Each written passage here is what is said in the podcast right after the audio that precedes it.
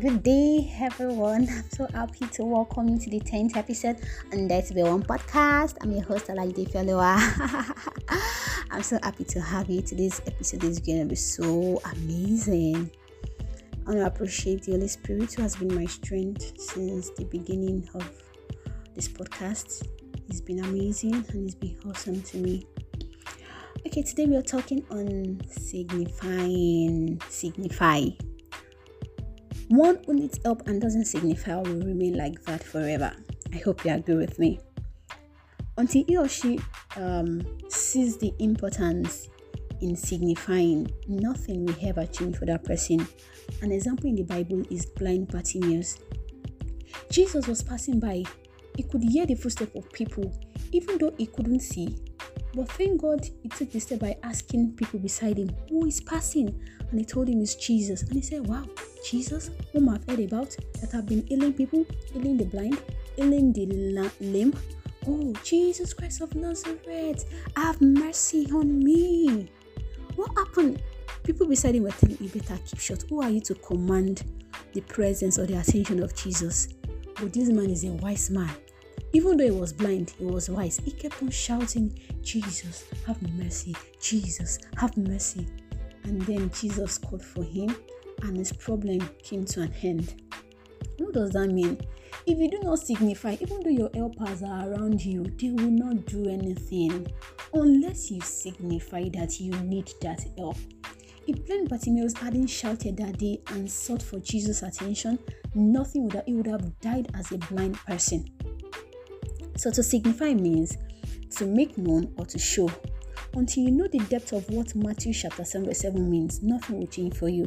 I know nearly all Christians can recite that verse offhand. They say, Oh, ask and it shall be given, seek you shall find, knock the door shall be opened to you. But do we even take time to check out what the verb really what the verse really means? Ask and it shall be given. Indirectly saying, if you do not ask, you won't be given. It's as simple as A B C. Yes, it's not just about, it's not enough to worry, to be anxious, to fear, to desire, to wish. No, you must ask. You must open your mouth, your God given mouth, and ask. Don't shut a shut. A closed mouth is a closed destiny. If you shut your mouth, nothing will change for you. Open your mouth, mouth wide and ask if you're passing through things in your relationship, in your marriage, and you need help. Ask for help. Is Anybody that asks for help that will receive that help. Then knock and the door shall be opened unto you. The door is right in front of you. All you need to do is just to knock. Just lift your hands up and knock, co, co, co, and then they say, Come in. The rule is knock, receive a response, and then come in. Not you just standing in front of the door and looking.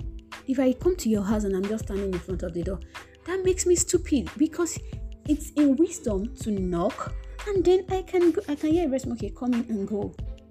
And then the last one says, um, seek and ye shall find. Indirectly saying that when you do not seek, you will not find anything.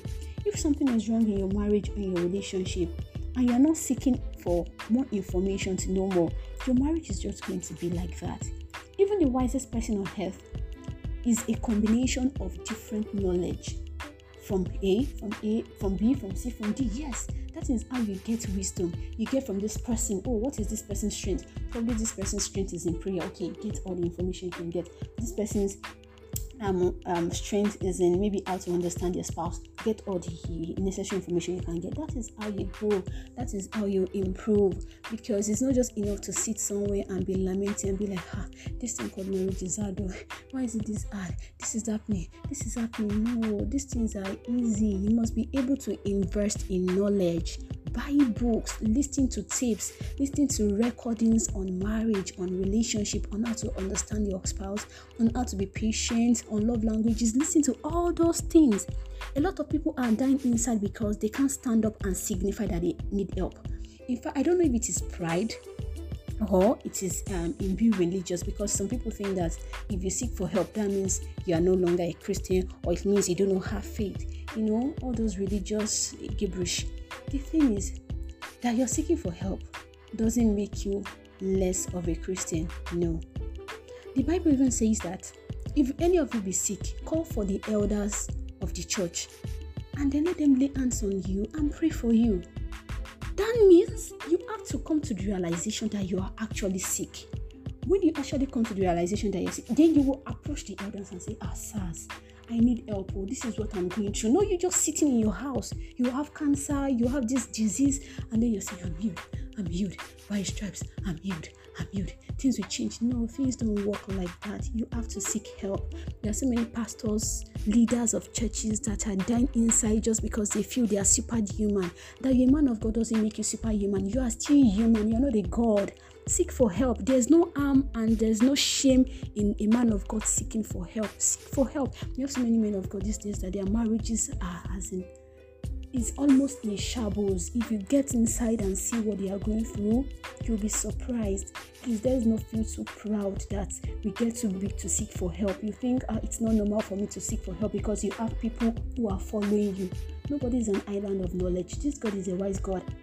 He has given to each of us our um, strength areas and our weaknesses. And that is why we have so many people here. You know, Apostle Joshua Selman will say something. He said, Is everybody in the whole world is listening to Apostle Joshua Selman? There's something bad will happen to them. And that is the truth because he has a strength, he has his weaknesses. There are so many um awesome treasures that God has also put in other men and women of God that we just have to combine together to make the body work. So that is how it is. So you have to take st- if um, then the thing is, you know, I said you have to come to the realization try and sit down and watch for what is actually wrong in your marriage. Is it that you and your husband do not understand each other? Is it that you talk too much? And then by the time you're talking, you don't even know you start insulting him.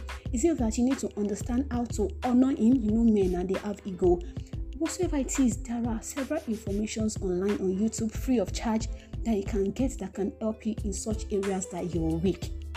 You know, these days we must mis, we, mis, we misinterpret the word faith. We think faith is just sitting and then desiring, wishing. Faith is actually when you um, put actions in place to get your desired result. It is in your putting action that you are actually exercising the real faith that the Bible talked about.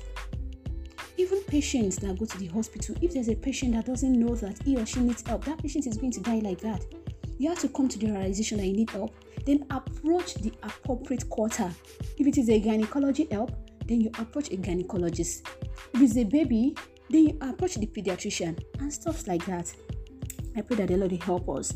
So maybe you're single and then people keep coming and leaving you. Max, they'll spend months with you and they leave you.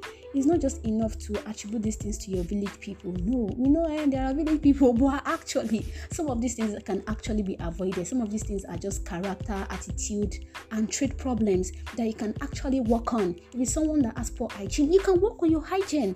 Someone that can cook, you can work on your on your cooking. Someone that don't know how to talk, you can work on that. So in as much as um you're trying to to get up or we are believing God, let's make sure we are doing these things rightly. Um, then three important things I talked about today is um, number one, you have to come to the realization that you need help. Number two, get knowledge, invest in knowledge seek for it with everything that you have. It may cost you money, seek for it. And then number three, speak to a professional therapist or counselor or your spiritual parents or others that have gone ahead of you. You'll be surprised that when you even speak to people, they will tell you, wow, ah, so this is what you're going through, and you feel the whole world is crumbling on you. During my time at the early um, years of my marriage, if you see what you faced to, you've not even passed through half of what you went through. You know, these things have a way of giving you like really. So mine is even better than mommy and daddy's own. And then you see them celebrating 50 years of marriage, and they be like, wow, definitely there's hope. I just have to keep going with patience. I pray he was and here. Let him hear what the church, what the spirit here to the church. All right. I wish you well in your marriage. I'm seriously praying for you, and I know that your marriage will be glorious. For your questions, please reach out to me on decibel2020 at gmail.com. Thanks for listening today. I am Ife Odua. Bye.